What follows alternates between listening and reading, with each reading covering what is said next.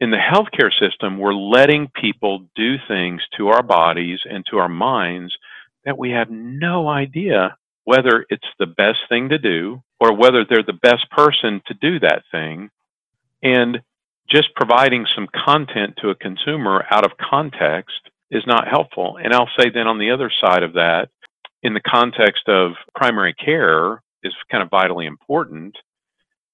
Helping them help guide decision making too, because they are the person that is taking care of the, the mind and the body and the spirit of that of that patient, guiding them in a in a way that breeds confidence, familiarity, is empirical.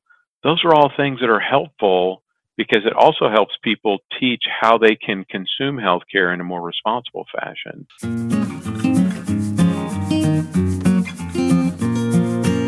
Welcome to the Solving Healthcare podcast. My name is Mike Andrade. For this podcast, we're deviating slightly from our normal format. This is a two part series, and it's an interview with Shane Wolverton. Shane is the Senior Vice President of Corporate Development for Quantros Health. Now, you might be thinking that simply means sales guy. However, Shane is a super smart wealth of information. This episode today is a discussion of Quantros Health, what their company does for the employer community, and also what they do for the healthcare community. You'll hear Shane reference a neighborhood several times during our discussion. Please take note that the neighborhood he references is, is an innovation that will be available in many marketplaces in 2020. This innovation will allow plan sponsors to guide their covered employees, spouses, and children to the highest quality physicians for bundled pricing. You'll definitely want to listen to both of these interviews, as this one discusses how Quantros helps employers and providers with information regarding cost, quality, compliance, and patient safety.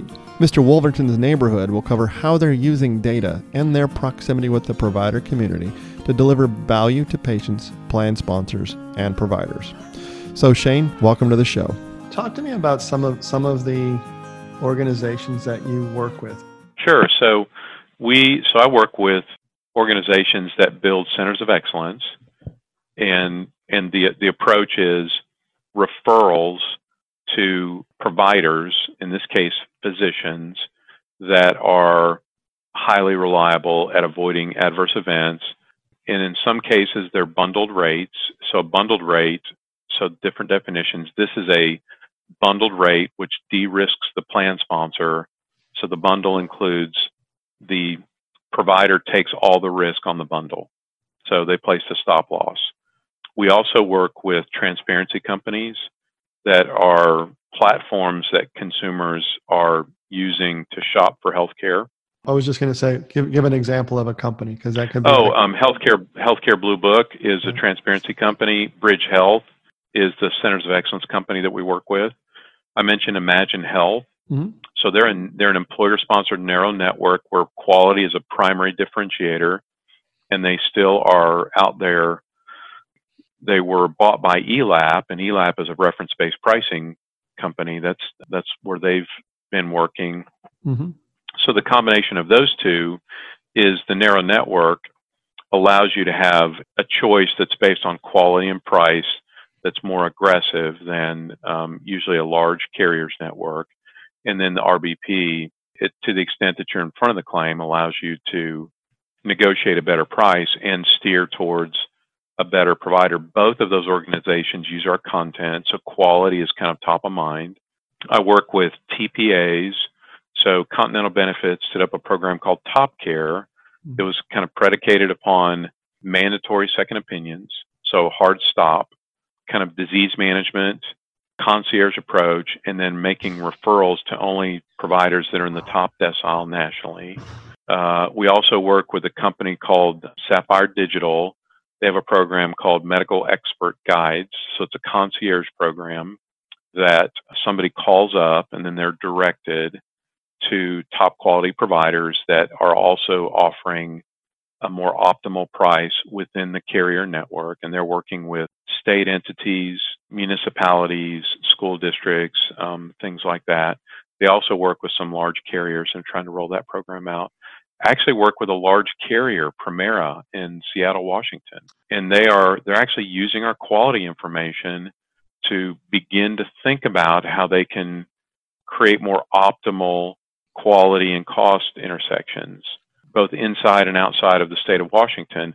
And they're actually socializing this across the Blue Cross Association so that they can think about this more broadly for national clients. I've worked historically with Highmark in the Pittsburgh market as another as an example of another large carrier where for many years uh, UPMC, the competing health plan, had has been painted as the highest quality, you know, network or but, eh, you know IDN basically, and yeah. and what we're able to demonstrate was that wasn't the case. It actually Highmark had providers in their network that are, were of the same caliber as UPMC's, and in, in many instances far lower cost to the plan yeah. sponsor. I was going to ask by whose paintbrush was uh...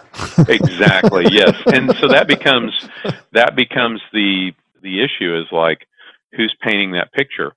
So I would say that um, Herbert Simon is a Nobel laureate, and and, uh, and, he said a wealth of information creates a poverty of attention. Mm-hmm.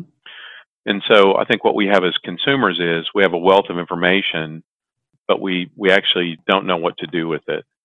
Um, and that's why I think consumerism is is not the way to go.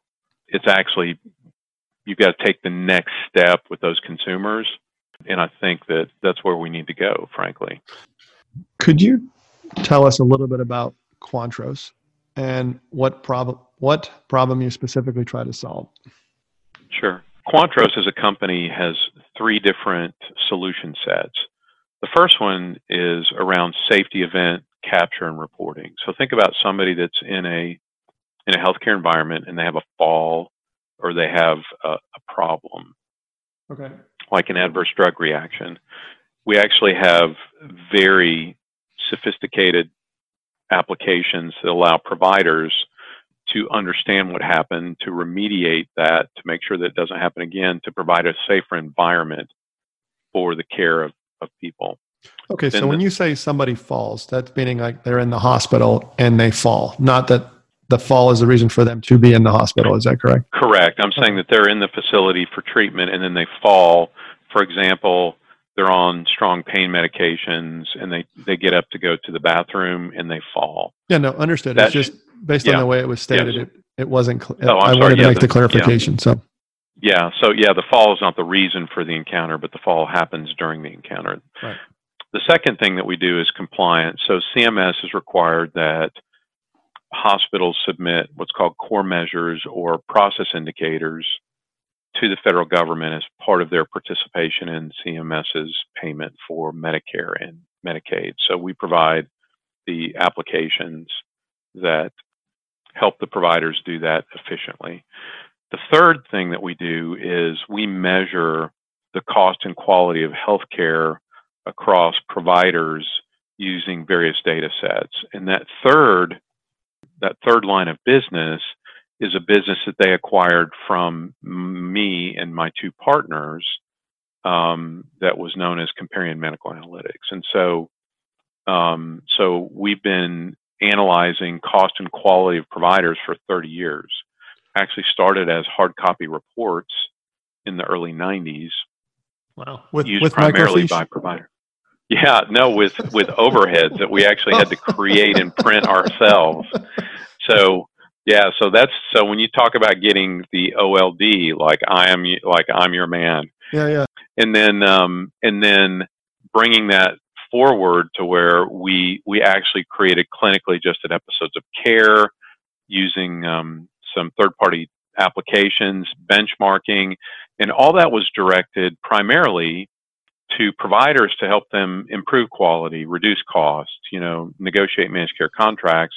Then about seven or eight years ago, we decided that a large portion of the stakeholders in healthcare were were rel- were uninformed about how much variation there was mm-hmm. in cost and quality. And so, kind of foundationally, the measurement of cost and quality involves the use of clinical adjustment to explain variation in costs that are unrelated to differences in the severity, intensity, and complexity of patients. So you have to recognize that not all patients are the same. You have to account for that if you want to make precise comparisons.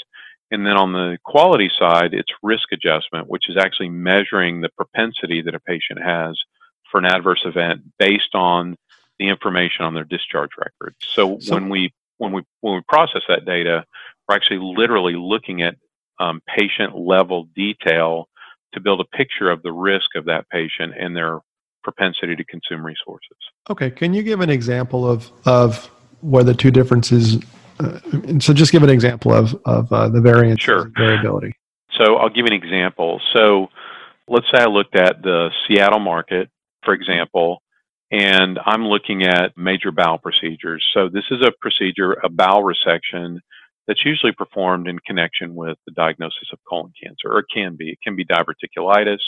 Okay. So I can actually measure individual physicians for their avoidance of risk adjusted mortality, risk adjusted complications of care, risk adjusted unanticipated readmissions, and then a set of indicators called um, patient safety indicators that were developed by Stanford under grant research work with the Agency for Health Research and Quality, and then another set of indicators called inpatient quality indicators. So, all total, this could be upwards of, let's say, 15 different indicators of performance where I risk adjust that information and then I standardize it using statistics. And so, the top performing general surgeon in the Seattle MSA is in the 99th percentile meaning that he's more reliable than all but 1% of general surgeons nationally. And the lowest rely or the least reliable physician is in the sixth percentile, meaning that 95, 90, 93.7% or 94.7% rather of all the providers nationally that were primary surgeons for, for major bowel procedures were statistically more reliable than that physician was. And then if I'm a consumer in Seattle, Washington, I have no line of sight to literally that much variability in my marketplace for either having somebody that can guide me towards an optimal outcome or somebody that may not be able to for a host of reasons. Yeah, and you're, and you're exactly right because the current distribution model is I go to a network directory and find a doctor or I ask my yep. doctor that may or may not have any insight into quality. They just may know that surgeon because they're a friend or they heard they do a good job or something like that. Is that is that fair? Right. Absolutely. So what happens is, you know, we came out of residency together. We, you know, we make referrals to physicians. We get the patients back, which is important. But I, I will tell you, in working with providers for many years, rarely will a primary care physician have any information on the outcomes of a specialist, mm-hmm. much less surgical procedures. As a matter of fact, most primary care physicians no longer have privileges at hospitals because hospitalists are the ones that are admitting patients, not not primary care physicians. And internists just you just don't like that information is not circulated. So like if I want to know if you were a surgeon, if you were a general surgeon, I would have no earthly idea on what your risk adjusted mortality rate was. Like, what is your risk adjusted complications rate? What are your readmissions? They have like no line of sight to that whatsoever. And so referrals are made not based on empirical information, they're based on other criteria. Or if I'm a if I don't need a referral and I'm a patient, I'm self selecting based on a Google review or a Yelp mm-hmm. review or a, a roster that's fairly easy for me to navigate or yeah, talking no, to a friend. Agreed. It's the Zagat rating, which has no bearing exactly. on quality whatsoever. Totally. Just, were they nice? Yep. And did they? Yep. Yeah, that's it. I, I agree totally. And so, did they smile? Yes, yeah, they did. Yeah, okay. Yeah, well, they're friendly. that's so important. Like, I, I, I don't want my doc to speak to me. Uh, so I have very different views about healthcare than like my parents. My parents are like, oh, they spent so much time and they were so friendly. And I'm like, y'all, they're a hack. Like, run away. and I can prove it. yes, I've got the data. All right. So, uh, uh, just to recap, you you guys started out focusing on three areas: safety, clinical efficiency, and what was the third thing? Um, I would say, well, I would say safety, compliance, regulatory compliance, right. and then and then and then assessment of quality and utilization or efficiency and quality. So those would be kind of the three buckets. Okay, and so Quantros recognized that there's this really smart company that that was uh, that you were fold you were folded into as a part of Quantros. Correct. And then recognized about eight years ago that there's an opportunity to pull in a huge constituent in the healthcare uh, healthcare delivery system that is totally unaware of how and why they should be looking at quality. Is that is that a fair statement? It is, and I would say so. The the the the interest and realization of these non-provider stakeholders mm-hmm. occurred before we sold to Quantros. So we sold to Quantros in 2016, but our work with employers and advisors and others started before then. And I will mention this because of because of all the work that we've done with providers and recognize that that I will suggest to you that in many respects they apply their best efforts to continually improve and to drive improvement. Right. Um, so our our working with these non-provider stakeholders is in no way kind of impugning guilt or inadequacy on the part of the providers. It simply is recognizing that that with healthcare inflation being untenable, with HDHPs basically making most people self-insured, we can't wait for the healthcare providers to improve, to use your term, to raise their ERA or to, you know, to the hmm. rising tide raises all boats. And even if you did, the variation is still not being reduced. Like I see that clearly. So what's happening is they're largely fee for service and we're saying we're moving towards value-based care and I'm telling you as an insider like we are not close. Like the federal government, the largest payer in the land is paying pretty much fee for service. So you can't you can't kind of like judge how that door is going to swing shut, you know, very easily if you're a physician that's largely geared towards, you know, fee for service, which is a production type of reimbursement model. It's very complicated. And so you, we have the our, we have our ideas about which providers may be good or bad. Um, we have brands that are placed before us that have significant equity, brand equity, that we believe are optimal providers. And yet, what Jack Wennberg says, and what I know to be true, is even if you found a hospital who, in aggregate, performed really well, when you break it down and looked at individual providers within that hospital or within that setting, you would have a dispersion of practice patterns that ranges in a very similar fashion to what I just conveyed to you about mm-hmm. Seattle, Washington.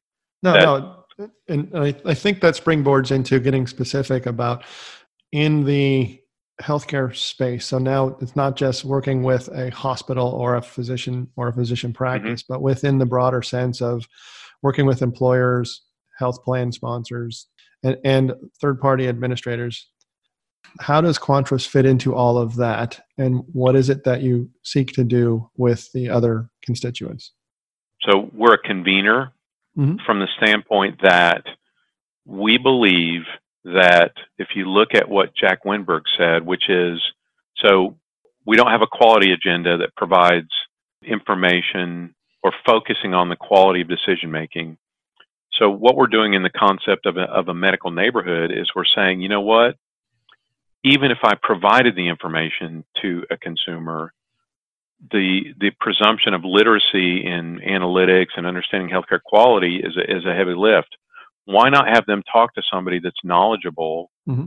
and compassionate and empathetic, who is informed and knows what to do with this information and how to convey it to a consumer that may be going through a crisis or have a challenging decision to make with which they have no information. So we're connecting the consumer to this notion that you can actually force a convergence of price and quality together, even though there isn't one that occurs naturally. The second thing is we can reward providers that are actually delivering exemplary care through various mechanisms. So one of those would be for those providers that are that are doing appropriate using appropriate modalities and they're avoiding adverse events we're going to deliver patients to them that by paying them in full, they no longer have an AR problem and they no longer have a collections problem. One of the things that people are largely unaware of is the providers are collecting paltry amounts of money on their contracted rates because the cost has been shifted to consumers that can't afford to pay the healthcare bills. Mm-hmm. So they're on installment plans, they're on credit cards, you know, at 22% interest. We can actually pay the provider fully up front so they get paid everything. We can actually help the consumer make a better choice if the plan sponsor says, if you go to high quality providers that have agreed to a price that, that's in a neighborhood and is connected with primary care, we're going to help you with that bill. Whether we subsidize it, you know, your out of pockets, your copays and deductibles fully or partially, we're going to make it less to you to make a good decision if you want to. If you don't want to, if you want to go to that provider that you are already predisposed to, then you're happy to, but we're not going to help subsidize that. So we're going to actually help convene the plan sponsor, the provider, the consumer, and use the quality information to the benefit of all parties as the primary differentiator between who can who's participating in let's say in a neighborhood concept or not. Apostrophe is using the data in the exact same way. They're saying, you know what? We only want to get you connected with providers that are top quality and we want to negotiate with them on a fair rate. Those are the like their mechanism is wonderful. Their brand is amazing. Mm-hmm. Like their the customer experience, the patient experience is amazing. That has opportunity to scale, and that's what we're deeply committed to. Because at the end of the day, what I see, and and I've got anecdote after anecdote of people that have that reach out to me in crisis because they or a loved one needs a surgical procedure and they don't know who to turn to and they know you know call the lovable dork shane he'll help you you know and um, and he can be mildly entertaining at the same time. And so the the sigh of relief that somebody gets when they know okay like i'm not making a, a poor decision can be can relieve anxiety and get people to where they need to get to to receive the optimal value that um, they need to. And in consumerism, so and I'm sure you're familiar with the term consumerism in healthcare, right, is right. the belief that if I just give a consumer the data, they're going to make the right decision. And I'm like, how? Yeah, I, I would agree. I mean, there's there, there's just not enough. There's not enough data in an easily digestible form that yep. a normal consumer can can digest and make an informed decision. It's still, well, yeah. I don't know what to do. I've got a high deductible. I'm going to ask my doctor. He's going to tell me to go down the hall. Exactly. And and when I talk about providers, I'm not faulting the providers. The healthcare system is delivering exactly what it was created to deliver, which is as consumers, we want access. I want to be able to go anywhere I want to go and I want to be able to access uh, specialty care, and if I'm willing to stroke the check, I want to be able to get access to that care. So, if I have a BMI of 50 and I want spine surgery in this country, you can get it. Right. Now it'll fail, but what we don't understand and what we don't appreciate is a pain tolerance of zero is not really acceptable. Like you, you know, as you get older, there are going to be things that don't work as well, and you may have some things that you need to manage. And so I think of us as a convener. So the precision of our math is important, and it's important because it's it when you're measuring quality and you're using the term reliability, it becomes very important to these stakeholders that we say if you go to this provider, you have a greater probability of a good outcome so there's a fiduciary responsibility in in the kind of the algorithmic and the aggregation work that we do to present this information on providers. So I want to be clear in that when we talked about aligning incentives, about essentially saying using data in a consumer experience, but not necessarily giving it to the consumer, giving it to somebody that can help them. So whether they're in, right. in that state of panic or whatever the case may be, they're going to have an advocate on their team that says, hey, you know, if you go to Dr. Smith versus Dr. John, they have better outcomes. And by the way, if you go that way, that event will be either free or reduced cost or, or right. some incentive to where there's a financial alignment to say, okay, if you as the employee or family member choose this path, you're helping the plan and you're helping yourself as, as well. I also just want to be clear that you guys are not a third party administrator. Correct. Okay. I just yes, I wanted to be clear correct, on that. Yeah. And so your role is yeah. to really help the third party ad- administrators as well as employers that choose to go down this path to essentially you're the arbiter of quality saying okay we have the yep. algorithms in place we have the data funnels here's the magnitude of the data that we receive. And oh by the way since we're also using this to help the provider community we have reliable data that's that is reliable. It's fill in the blank for me. Um, comprehensive. In other words it covers yeah. as much it covers as much performance as we could possibly measure to to give us the best chance. And i would say in addition to that we're actually going one step further saying you know what the model that Apostrophe uses is actually a, a really good model because they actually reach out to the consumer mm-hmm. and so we're taking that next step and saying you know what we're going to take the quality and we're going to act on it to build a neighborhood or to build a neighborhood. And then we're not going to do what a lot of people do, which is say, just make everything transparent. We're going to say, it's not really a transparency problem. It's a, it's a lack of understanding. It's, I'll use the word literacy. The way that healthcare functions is perverse relative to other things that, that are common in our lives. You know, I'll give you an example.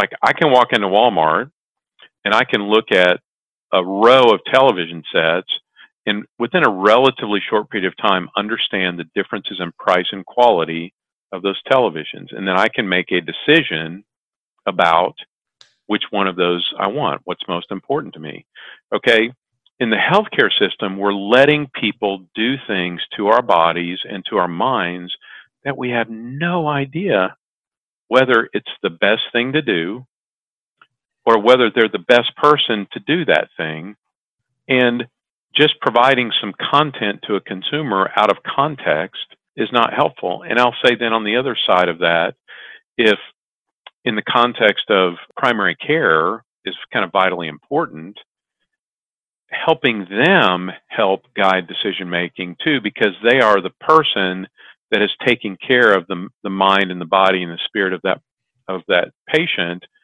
guiding them in a in a way that breeds confidence familiarity, is empirical. Those are all things that are helpful because it also helps people teach how they can consume healthcare in a more responsible fashion.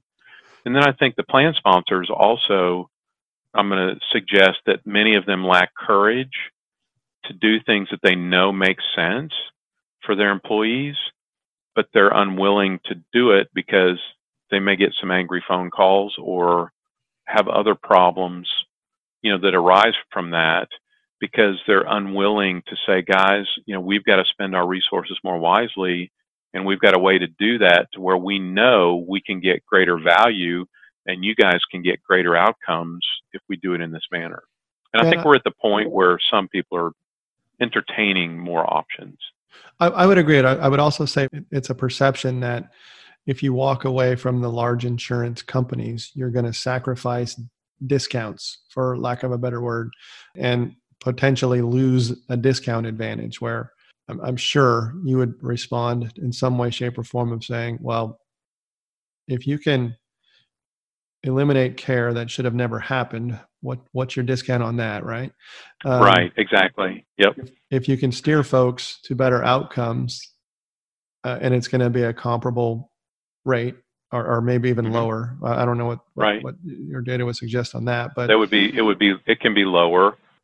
You're exactly right. And here's the other point: if if you like your large ASO relationship, you can keep it. Right. You know why?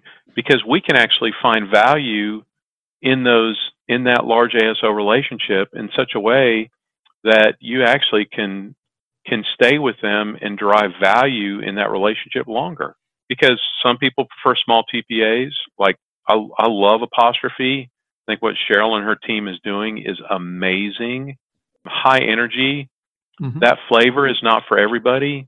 You know, if I'm a large multi-state employer, you know, I may want the stability of somebody, you know, uh, as you know, from a single carrier. The concepts that work in healthcare, if you go back to what Jack Wennberg was, you got to have an agenda that focuses on patients and their decision making. You have to reward exemplary care. That can be done irrespective of who you're with. So if you said, you know what, I love the relationship, they're responsive to me, they meet my needs, fine. You can continue to optimize those things within that relationship. And I think that's one of the things that creating more friction, like one of the things I've noted, noticed in the advisory community and you know, across the consultants and others is kind of this kind of debate that's being had around the different mechanisms by which things ought to be done and kind of this sharp disagreement where I'm going like it is a really big marketplace and there are a multitude of solutions that can work for many stakeholders but there could be a blend of solutions that work as well that could be very powerful. And it's so complicated that you can't just be kind of use blunt force. You, I think something that's elegant, something that doesn't ruffle different stakeholders is a far better solution than saying, you know what, we're just going to thumb our nose at you and we're going to come at you and and be disruptive. I would argue that that being disruptive is actually potentially creating more anxiety and more angst across the stakeholders when you could very quietly, very elegantly do something that's sensitive to both price and quality and then also the empathy and compassion needed for the patient. Mm-hmm. And you could do it in such a mm-hmm. way that it would not be obtrusive and everybody feels like they're they have an opportunity to benefit from the relationship. Now, are you referring to certain reimbursement methodologies that basically say this is what we're paying you, and if you don't like it, sue us? Yeah, so I would say so. A, a couple of things. One is so with res, with respect to kind of that type of, let's say, reference based pricing where you mm-hmm. don't hold a contract. And then, so it's not a particularly paternal or maternal kind of feeling on the part of the employee, I right, suspect. Right. I've never been in that situation. But I also think that, let's say that you go and let's say you take a different approach where you take a narrow network and then you go and you beat down the providers, right? So you're saying, I'm going to bring you business, but I'm going to beat your rates down but you don't solve their collection problem in the context of a, a, a high deductible health plan. Are we talking you still primary, have primary care or? Yeah, primary and specialty. Okay, so in okay. the in the DPC space, I know some guys are going back saying, you know, and that's a capitated model usually, mm-hmm. you know, from an employer. So it's like they're so they're going, okay, you know, you were at 45 bucks last year. I need you at 40 bucks this year. And I'm like, well, how do you deliver comprehensive care if you're going to reduce the PEPM rate that they need to take care of your people. Right. So any any kind of mechanism that's not sensitive to the fact that you do need providers and the providers need to be engaged like the other stakeholders do and they need to be rewarded for exemplary care. So you can do that through a number of ways. One is through shifting market share, not just market share of patients that don't pay, that's that's not a that's a collection problem, right? So mm-hmm. if what I've done is say say I've moved market share five percentage points to you because your practice wants to participate in a you know say a value based arrangement, but my plan design is still HDHP, and the nature of your services are that you will spawn a thousand dollars plus in charges for the services that you render, and you're collecting fifteen cents on the dollar all I've done is is shifted market share to you of unprofitable right. patients that can't pay. What I'm saying is you need to be sensitive to the collection problem and the plight of the providers. I'm not saying that we we cater to any stakeholder, but I'm saying that I'm pretty sure if I'm an employer, I want providers that are capable, they can take care of my patients, help them stay healthy and well, so that's a function of primary care, whether it's DPC or you know whatever mm-hmm. the model is. It's also specialty care, and then it's also providing something to them that makes you attractive as a plan sponsor or as a TPA. Because what I want is I want the preeminent docs, and I want them to be paid appropriately and fairly. And and where I'm going to save money is eliminating unnecessary care I'm going to take out the administrative headache and all the EOBs and the lag on the money that drives up pricing. And I'm going to help the consumer do the right thing because the plan sponsor is saying, if we do the right thing, I will help you. And so it helps all these stakeholders have a better relationship, number one. And, uh, and we've seen it lead to lower spend, not necessarily lower profitability on the part of the providers. And then the plan sponsor. So if, you know, in my business, so it's a SaaS based business, let's say I could drop a million dollars of spend out of my, at a multiple of 15, that's 15, $15 million of market cap that I just got by not spending it on healthcare on wasteful, unnecessary, you know, overly priced care that may or may not lead to good quality. Well, and, and I, I guess to, to emphasize that is whether it's a primary care doctor's office or a large hospital, they, they, they all are business owners. And so you're right. Yep. You're, you're saying, hey, look, let's approach this in a way that helps solve a problem for you. In your case, in, in, and I've heard the statistic of anywhere to 25 to 35% of potential revenue is just debt that they're they're trying yep. to collect and so yep alle- alleviating that problem alleviating that challenge it, it, you're right it, it essentially gives them a raise either because they need less people or less re- less resources to essentially get paid so yeah and and the and the cost the administrative costs you know continue to go up mm-hmm. and some of that is i've been reading some where now people are kind of reconsidering you know high deductible health plans whether they've been an effective because the, of the plan design or other reasons, it's put people under duress, which is an unintended consequence. But you know, I I know employers where they have employees making forty thousand dollars a year, and their out of pocket max is six grand. Mm-hmm. Like fifteen percent of their annual gross income is their exposure to a healthcare event. I mean, they're self funded they don't know it.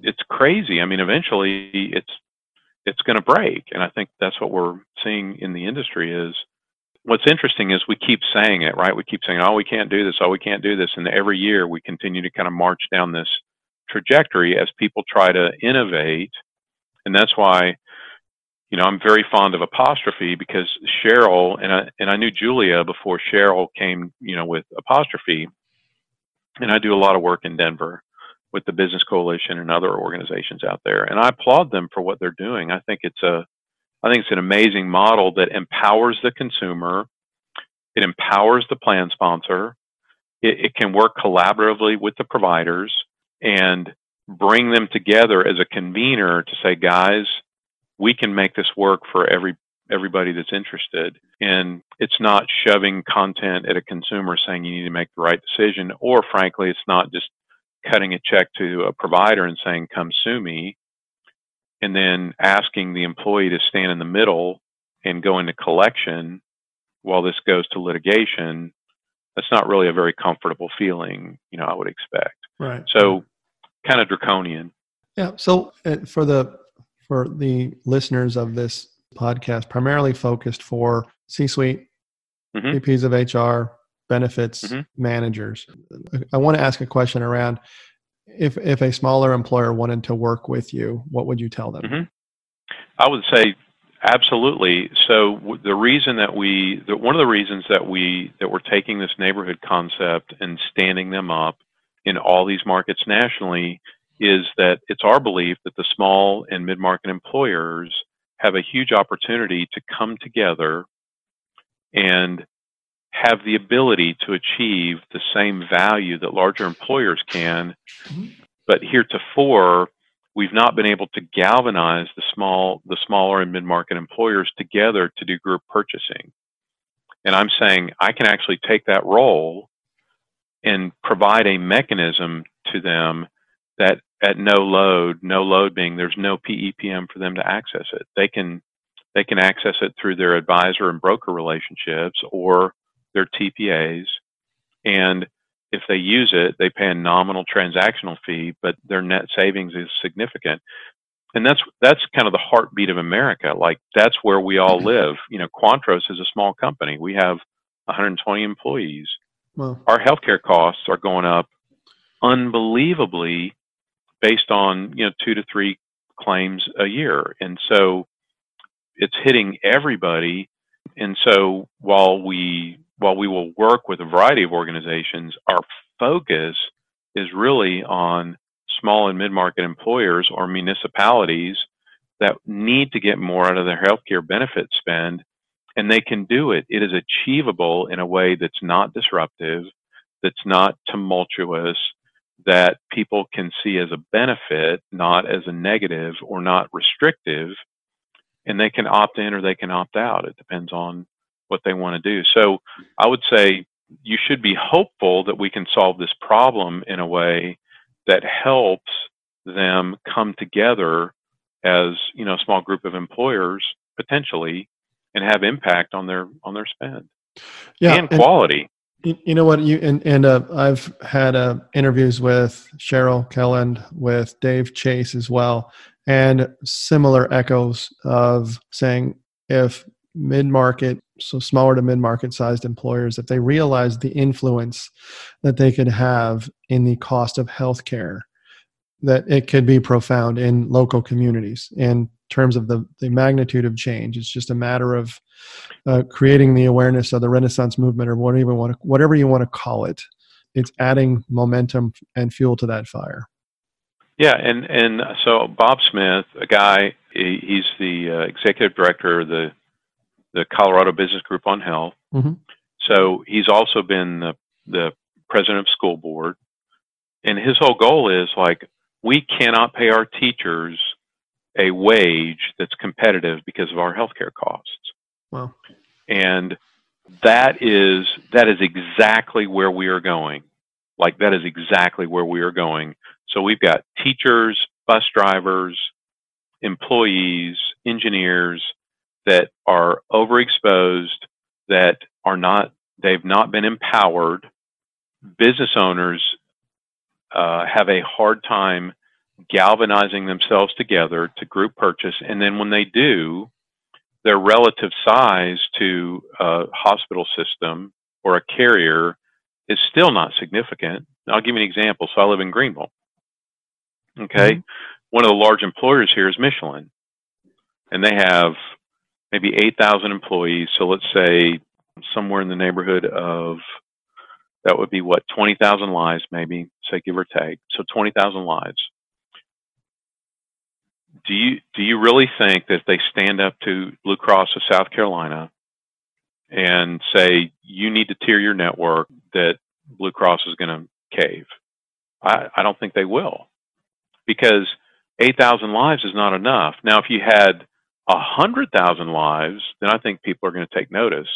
Well, in this community, when you get when you brought together all the small to mid-market employers, you could easily pull together 50, 75, 100,000 lives in the Greenville Spartanburg MSA and say, we want we want to work with you in a more innovative way. This is going on with the Peak Alliance in, in Colorado. It's a community that's got, reached out to the hospital and said, we want to work collaboratively with you. This can completely be done. The challenge that I've seen is, and I've worked with business coalitions for many years, the coalitions are great as a convener. The problem is everybody has their own ASO relationship mm-hmm. and for various reasons. Um, everybody has different benefits design. When I was I was participating with some of the meetings with the Health Transformation Alliance, and in those meetings, you had large organizations that were coming together to wield their clout. And at the end of the day, some of the ideas were inflexible and made it very difficult for the organizations to kind of band together. So you have these companies that are between these two oligopolies. So you have the provider oligopoly and you have the, the carrier oligopolies. And you're you're fighting a battle on two fronts, and I don't think that's a battle that you can win. If you do something that works with the providers, as we've already discussed. I think we can we can provide some advantages to them. With the carriers, I think what we can provide is a way for an employer to keep their ASO relationship, to optimize it in a way that doesn't denigrate or diminish the value that the carrier brings or the TPA if that's what they want, and and provide that um, solution that is based purely on quality and price that is known to the stakeholders. So it's known to the provider. They know what they're going to collect 100% up front. It's known to the consumer. They know exactly what they're going to pay. It's known to the plan sponsor. And we can compare what the relative value is. So now we've kind of illuminated things that have been opaque. And now you can be the arbiter of whether you're getting the value that you really want or not and how you want to adjust that based on what your needs are. So Shane, I'm, I'm at a loss for words because that's that was a mouthful, but definitely a, a lot to absorb.